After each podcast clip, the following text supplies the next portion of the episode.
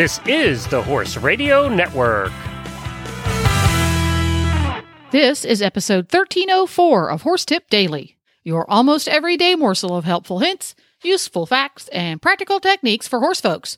Brought to you today by listeners like you, our auditors.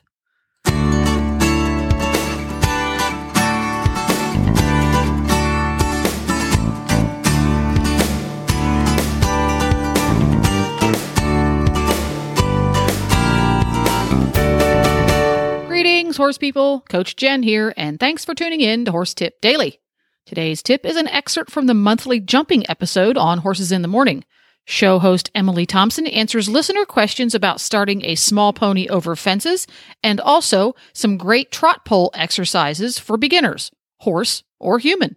And we'll get right to today's tip after this important message on how you can help support Horse Tip Daily. Hi, this is Gina Moronic from Wisconsin, and I am an official Horse Radio Network auditor. Something I'm really proud to do and to be a part of in a small way because it's something that I get a lot of information from. The Horse Radio Network uh, and the convenience of the downloadable podcasts means that I can improve my horsemanship skills, my riding skills, um, or just really enjoy listening to friendly, informative programming whenever I'm driving to work or working on chores or at the barn, even. So I hope you find it as enjoyable as I do. If you do, go to horseradionetwork.com and click on the banner to become a Horse Radio Network auditor. For as little as a dollar a month, you can be involved in this great thing too and keep it going. Thanks.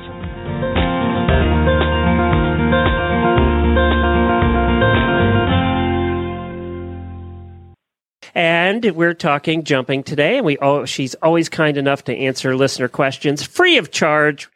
Uh, so she's not well. We might bill you later. Depends. Yeah, right. All right. Depends Jim- how complicated they are. That's right. Simple ones are free. Complicated, ten dollars. Chantel says, "How do I introduce my pony to jumping? Yes, I want to jump my little eleven hand Rosie, but I don't know how to start. Okay, I happen to know."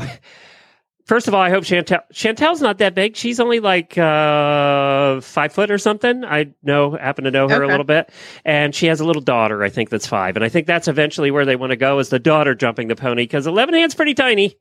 So It's tiny. yeah, I think you know that's where she wants to go with it. Uh, so I assume Okay. groundwork to start, right?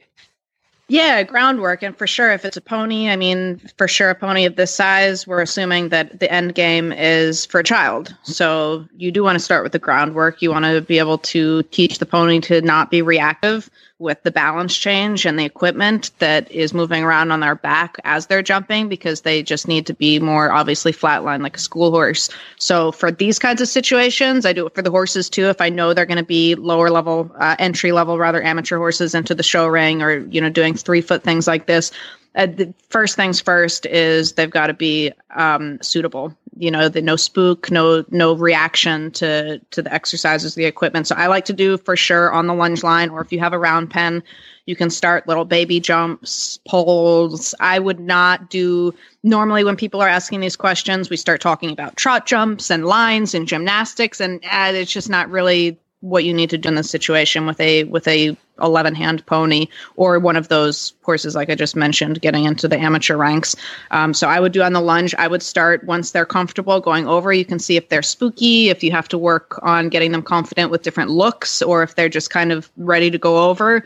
Then from there you work on the balance uh, with all the equipment. So if this pony is broke to be wearing tack? If it's not you know get the equipment where he's comfortable. She with the saddle on the back and then I just in- slowly but increasingly make it more pressure uh, with the equipment so that they become desensitized to the moving around, the creaking, and all of this. So maybe the first time they jump with no stirrups on the saddle at all. And then the next time or whenever they have mastered that, then you can put the stirrups down and let them flop around. I love doing empty uh, or not empty, but like hay filled or shavings feel- filled grain bags. I'll tie those onto the saddle and let those f- just flop around or onto the side. You don't want to scare the horses, but you do want to keep finding out where the edge of their comfort zone is and just keep pushing gently in that direction. You're going to get a lot farther going slower if you have a scared horse.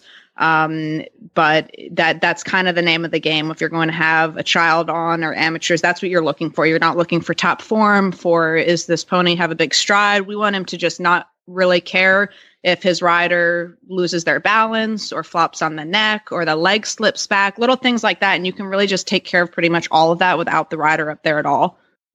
All right, very good. Uh, next question is from Kayla.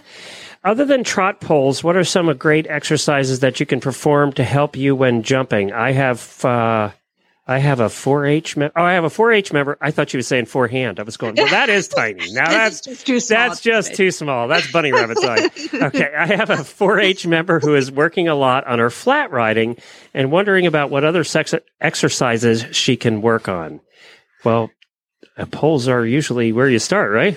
Yeah, you know, you start and she's saying other than trot poles, so the trot poles are great, you know, and then then you go to canter poles. So first you start with single single yeah. Yeah, yeah, Yeah. or even just flat poles on the ground. Um, if you want to work on your turning and your relationship with the speed and everything, you can do just uh, single poles. I will sometimes put a little pyramid of poles, put two together and then one on top.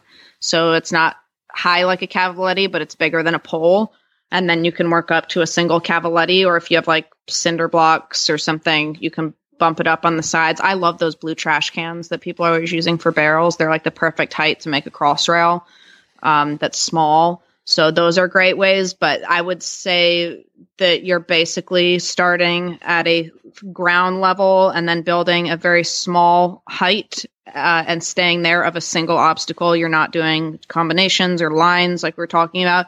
You're basically working on the turning and the relationship to getting to the middle of the jump, which is very hard for people when they start jumping because in your flat work and in the dressage, everybody's doing circles and people will say circle back on this jump, but you don't actually ride a jumping course as if it's circles. You ride it more like it's square turns. So you want to ride parallel to the jump or, and then turn back in on it when it's time to go straight versus big swooping egg shaped turns and all that stuff you can take a year doing cavaletti exercises just courses. It doesn't you don't even have to build a course. You can just throw five cavaletti out in the ring in random patterns and try to make it smooth and consistent. Your footprint should be kind of the same in those exercises. You're carving the turns the same. You're really working on the consistency of the rhythm. But that's that's what i would say for sure is uh is those turns. That's going to be the biggest step. And if cost is a problem, if they don't have jumps, the easiest way to do that, I mean, I've seen everything from cinder blocks with, and of course rails. If you want to get the cheapest rails, you go out and get the treated, uh, the treated garden rails that uh, Yeah. people use for their gardens, and those are the cheapest option you can buy because they only cost a couple bucks each. Uh, and you know, most people start with those when they're starting in their uh, into jumping, and anything you can put them on to make cross rails, basically. yeah Uh, totally Yeah, yeah, and can- like even like little PVC pipes, you can get that piping stuff for super cheap Yeah. at Home Depot. I mean, it doesn't. I, I mean, trees. if you have any That's trees what we used. I can't tell you how many trees we had at our farm. Yeah, I- Yeah. I had palm trees that had been cut up. I was using them like in different locations. I mean, I just picked up a few tires on the side of the road the other day. Tires Like are a perfect shop. yeah, right. I mean, so it's it, because you whatever can you stack them and make them any height you want. We use tires Totally. for a long time. Yeah, Yeah. no, they're awesome. So it's yeah, you can be creative. It, it does as long as it's an obstacle and it's not dangerous.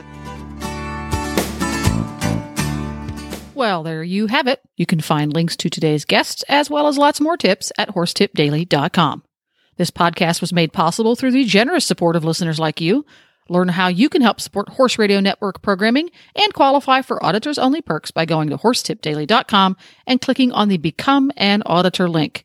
This is Coach Jen, and I'll be back again soon with another tip. So until then, go ride your horse. The Horse Radio Network and the Horse Radio Network hosts are not responsible for statements made by guests on the Horse Tip Daily. Please use your own judgment when listening to the tips on this show.